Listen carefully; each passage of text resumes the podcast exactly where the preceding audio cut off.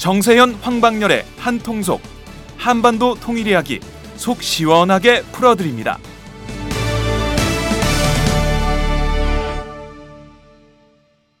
남북한이 한통속이 돼야 평화통일이 됩니다. 남북관계 전문 팟캐스트 한통속 지난 방송에 이어서 북한 인물 이야기 이두 번째로 김양건 대남 비서를 소개해 드리겠습니다. 이 김양건 대남 비서는 지난 8.25 합의 8월 25일 날 합의 때 황병서 북한군 총정치국장하고 함께 북측 대표로 나왔었습니다. 그래서 북한의 대남 업무 총책임자 이렇게 이해하면 제일 이제 쉬울 것 같은데요. 장관님은 이 김양건 대남 비서는 좀 여러 차례 만나셨죠. 아니 근데 그 사람을 이렇게 여러 차례 만났다고 하기에는 좀 그래요. 왜냐면 이제 그 사람이 원래 저그 그 국제부에서 컸을 겁니다. 예, 예. 응? 국제부에서 컸을 거예요. 예. 근데 나이를 나는 한 40 한 어 2, 3년생으로 알고 있는데 40 38년생이라고 어디 기록에 있는 것 같더라고. 예. 그렇게 나이가 많은가? 그래서 42, 우리 기- 그 정부 기록이나 이런 데 42년생으로 아, 나오던데 그냥, 어. 38년생이라고 얘기하는 그 자료들도 있더라고요. 그 정도는 아닐 것 같아. 42년 정도가 맞을 것 같아. 42년에서 3년 정도. 예. 음, 어쨌건 국제부에서 좀 크던 사람을 알고 있는데 예. 2007년에 그 사람이 저 대남비서 통전부장이 됐을 거예요. 예. 그러니까 제- 제가 이력을 좀 찾아보면 음, 김일성 종합대 프랑스 문학을 전공했고 어, 그러니까 국제부. 예. 1970년대부터 당 국제부 지도원 과장을 지냈고 지금 장관님 말씀하신 대로 2007년 5월에 조선노동당 통전부장 음, 겸 조선 아시아 태평양 평화위원회 이제 줄여서 보통 아태라고 이제 기사들 쓰고 있는데 음, 아태 위원장을 이제 겸임한 음, 글쎄 그러니까 걸로 나옵니다. 그 저 통전부장 대남비서가 이제 허담, 네. 그다음에 김용순, 예. 음, 임동옥 그 사람들은 림동옥이라고 그러지만 네, 임동옥 그렇게 내려가고 이제 임동옥이 죽고 나서 그 후임으로 김양건 국제부에서 쭉 일했던 사람이 예. 예, 저, 대, 저 통전부장이 되죠. 예. 통전부장이 되는데 내가 알기에는 한때 그 사람이 통전부 쪽에 그 저 해외 동포 담당이 있어요. 제일 예, 동포. 예. 그쪽 일도 좀 했던 걸로 내가 알고 있습니다. 음. 근데 어쨌건 어, 통전부장이 에, 돼서 그러니까 2007년 10월 달그 어, 14 정상선언 그때는 그 사람이 대남 책임자였지 예. 통전부장이었지. 그리고 그 끝나고 나서 음, 총리급 회담이 열리잖아요. 정상회담 정상 선언이 있고 난 뒤에 남북 총리급 회담이 열리고 그 후속으로 어, 후속으로 그다음에 그때 왔나 하여튼 정권 교체기에 그 서울에 왔었어요. 네. 에, 그리고 신라 호텔 아니 신라 호텔 아니라 워커힐 호텔에서 무슨 환영 행사 있었는데 그때 나는 이제 뭐 그 전임 통일부 출신이라고 그래서 네. 거기 가서 이제 같이 예, 밥 먹는 모임에도 앉아서 있었고 그래서 이제 처음에 이제 아 그때 처음 거군요. 2007년에 연말쯤에서 2007년 정상회담 할 때는 뭐 못 받고 예, 그랬어 예, 왜냐면 예, 예. 그런 사람들은 다 뒤에서 네. 그 활동하는 사람들이기 때문에 네. 전면에 안 나섰죠. 전면에 안 나서고 뒤에서 이제 문안조일 같은 거 하고 그러면서 백화원 초대소 환송 만찬 환송 원찬에는 나왔었겠네요. 어 그럼 거기서 받겠구나. 어. 네. 연말에 선거가 끝나고 왔을 거요. 어, 당선자가 새 당선자 정해진 뒤에 이명박 대통령 그렇죠, 당선 당선자 그리고 뭐 뒤에 예. 그쪽 접촉한다고 내려왔을 때 에, 워커힐에서 어, 환영 행사가 있어가지고 그래서 만났던 것 같아요. 그리고 2009년 예. 8월 18일 김대중 대통령이 돌아가시고 그 사람들이 21일 날 내려오나? 21일부터 23일까지. 아하, 20일 날 내려오죠. 예.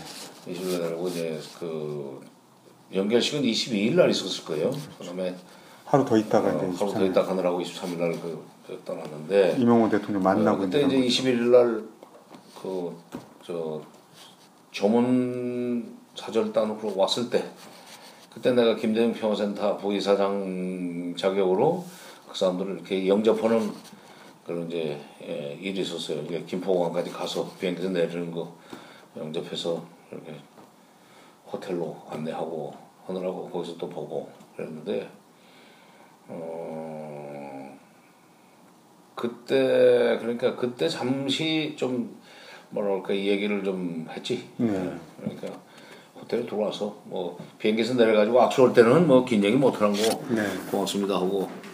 김기남 비서는 오히려 나보고 젊을 때 실험했어 하는 그런 정도 질문을 주고받고 뭐 여기 저 종교가 있느냐 뭐 저 그 국교가 있느냐 하는 얘기를 주고받을 정도였었으니까 어, 구면 중에 구면이어서. 거기 오는 얘기가 길지만 김양근은 2007년 연말에 잠깐 봤던 그거밖에 없으니까 그래서 긴 얘기를 못 하고 그 사람은 그런 말수가 적어요. 아, 그래요? 조금 조금 좀 말수가 적은 것 같습니다. 네. 음. 다른 저그 김양건이나 김영남 같은 분들은 어, 조금 그게 저 친화력이 있는데 그렇게 김양건 내가 보기에는 그렇게 친화력이 있는 사람은 아닌 것 같아. 요 굉장히 좀 차분하고 조심스러운 데도 있고 호텔에 들어가서 이 얘기를 좀 잠시 했지. 음. 근데 그때, 진짜로- 그때 얘기는 그때 얘기는 자기네가 이번에 아, 거기 이제 조문을 오지만은 그, 그, 청와대도 가고 싶다는 표현을 거기다 썼었어요. 그래서 그때 뭐라고 그랬더라? 아, 특사, 특사 조문 사절단이라는 거 그랬어요. 조문, 특사 조문 사절단. 그때 정확한 거는 특사 조의 방문단. 아, 특사 조회 방문단. 그러니까 조의는 김대중 대통령한테 대해서 하는 거고 네. 특사는 청와대 대통령한테 특사 자격으로 보낸다 하는 그런 뜻이거든. 맞아, 특사. 이제 그래서 그 특사라는 단어에 우리도 이제 주목을 했기 때문에 그 사람들이 이제 청와대 가고 싶어 하는구나. 대통령 만나고 싶어 하는구나 하는 감을 가지고 있었죠. 방으로 이제 딱 안내를 해주니까 나뭐 좀 얘기 좀 하자고 그러더라고요. 예. 이제 계속 천장을 쳐다보네. 도청될 수 있으니까. 아. 그때 홍은동 그 아, 그렇죠. 그랜드 힐튼. 그랜드, 그랜드 힐튼. 힐튼 예. 호텔이죠. 그래서 난 김기남 비서가 이제 단장이기 때문에 거기도 만나를 하고 바로 옆방인데 그 우리 김양관 비서 어 선생 방은 어떤지 좀 봅시다 하고 이제 들어갔더니 뭐 좋습니다 뭐 하더니 좀 얘기 좀 합시다 그러더니 뭐 아주 나지막한 소리로 사실은 이게 이번에 우리가 하, 참 중대한 결심을 하고 내려왔습니다. 어. 그 얘기는 이명박 대통령을 만나서 뭔가 좀 중요한 얘기를 전달하고 싶다는 얘기 아니요. 이게 잘 돼야 될 텐데, 음, 잘 돼야 될 텐데, 이게 잘 안 되면은 그 다음은 참 우리도 참 어려워지는데, 그러니까 내부적으로 그게 감론을박이 있었다는 얘기지. 그러니 무릅쓰고 이제 왔다는 얘기 아니요. 반대론자가 있었을 거 아니요. 지금 그동안에 저 이 비핵개방 삼천 주장하는 이명박 정부의 입장으로 봐서 도저히 그 사람들하고는 지금 뭐 대화 안 되는데 괜히 잘못하면 굽히고 들어가는 모양새만 되는 거 아니냐 하는 네. 식의 논의가 있었으라고 봐요. 예, 예. 언제든 그런 건 있으니까 우리 내부에도 그런 식으로 있지 않습니까? 북, 대북 대화에 대해서 무슨 끌려다니기니 무슨 뭐 끌려가기니 뭐 이런 식의 비판하는 사람들이 있으니까 이번 8.25 합의만 해도 끝까지 버텨가지고 시인 사과 재발 방지를 받아내야지 무슨 유감 표명을 끝내야 하는 식으로 막 비판하는 사람들이 있잖아요. 네. 언제든지 그쪽 그쪽이나 이쪽이나 그런 세력이 있으니까 이제 그렇게 돼서 사실은 나도 우리도 좀 청와대에서 조금만 음, 뭐그 그쪽 사람들을 따뜻하게 뭐 또는 넉넉하게 좀 대접을 했으면은 뭔가 돌파구를 열 수도 있었다고 생각하는데 네.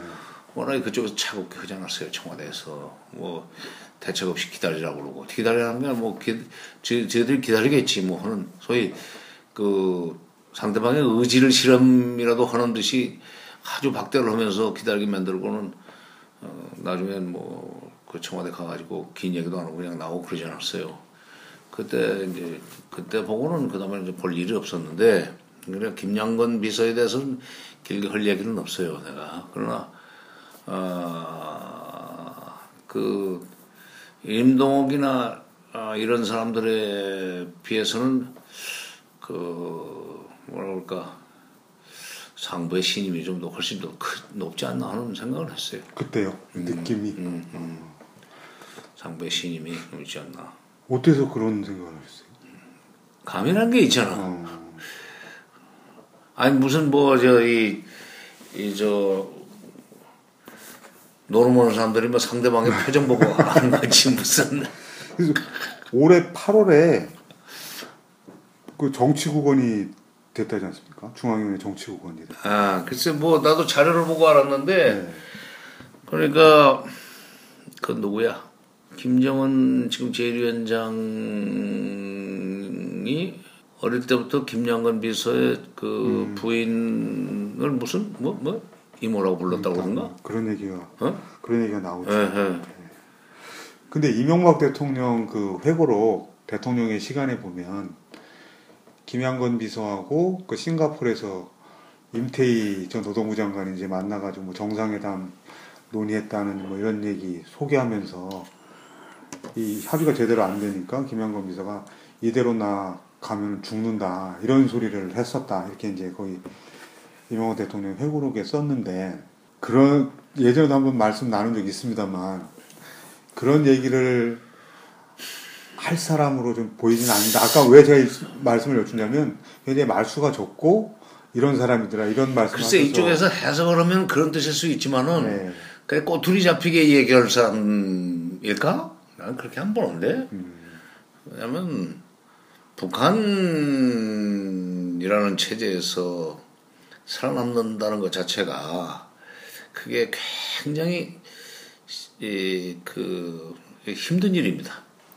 말 하나 가지고 그 꼬투리가 돼서 엄청난 불이익을 받을 수 있고 그러기 때문에 그렇게 노골적으로 얘기는 안 했을 거예요. 뭐 하여튼 혼자 중얼거릴 수는 있지.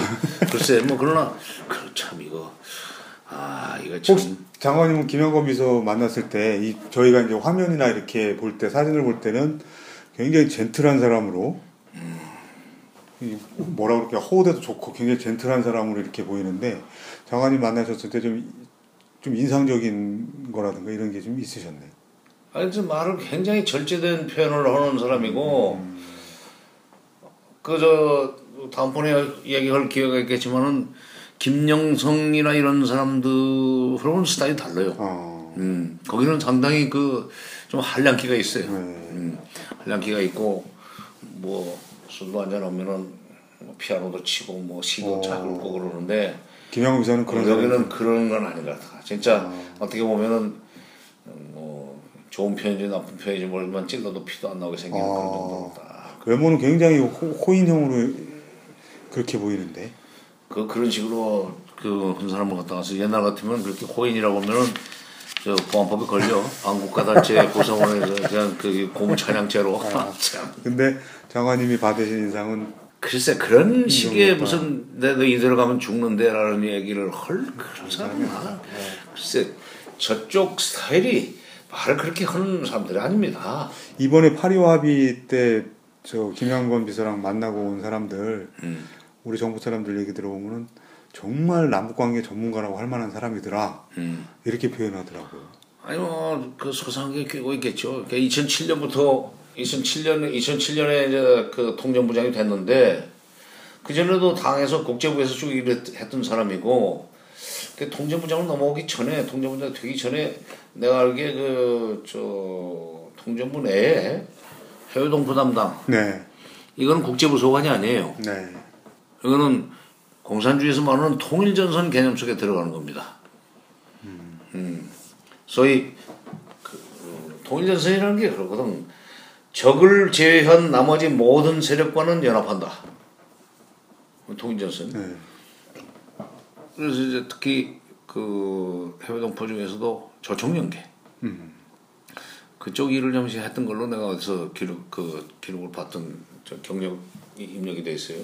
그러니까 그거 하면서 저 점점 이쪽으로 넘어왔지만 그 전에도 통전부장쯤 되고 대란 비서쯤 되려면 자기가 맡기 이전에도 이것이 히스토리가 어떻게 돼 히스토리가 어떻게 됐는지 소상하게 공부를 해야지.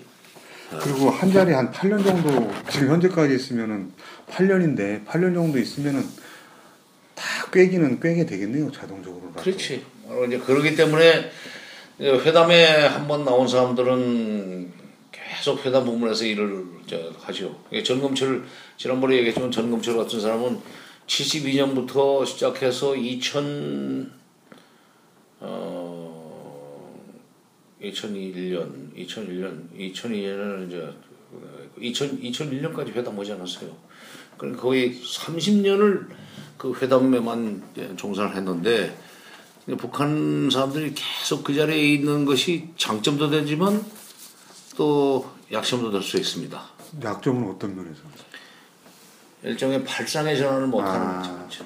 매너리즘에 빠질 수가 있죠. 해온 대로. 쫙 너무 소상하게 알기 때문에 그, 그, 그 범위를 뛰어넘는 발상은 못하죠. 그러나 그러나 북한 같은 사회에서는 어, 최고 정책 결정가가 아닌 사람, 결정과자가 아닌 사람이 대담한 그 발상의 전환으로 뭐 새로운 접근을 시도하다가 실패하면은 그건 그야말로 어, 위험한 지경에 처하니까 어, 북한 같은 데서는 저그 차라리 그냥 매너리즘에 빠지는 게 낫지.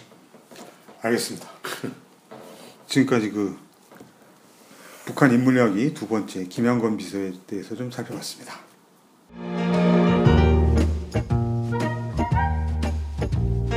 여러분은 지금 행복하신가요? 그렇다면 우리 사회도 행복할까요? 나는 그럭저럭 행복하다고 말할 수 있을 것 같은데 두 번째 질문에도 자신있게 네라고 말할 수 있을까요? 무엇이 나뿐만 아니라 우리까지 행복하게 만들까요? 우리도 행복할 수 있을까는 오연우 오마이뉴스 대표 기자가 행복지수 1위 국가 덴마크를 심층 취재해 그들이 행복한 이유를 분석한 책입니다. 오연호 기자가 들려주는 생생한 사례와 깊이 있는 통찰. 이 책은 모두가 행복한 세상을 만들기 위해 우리가 무엇을 해야 할지를 제시해 줍니다. 오마이북이 만든 책, 우리도 행복할 수 있을까?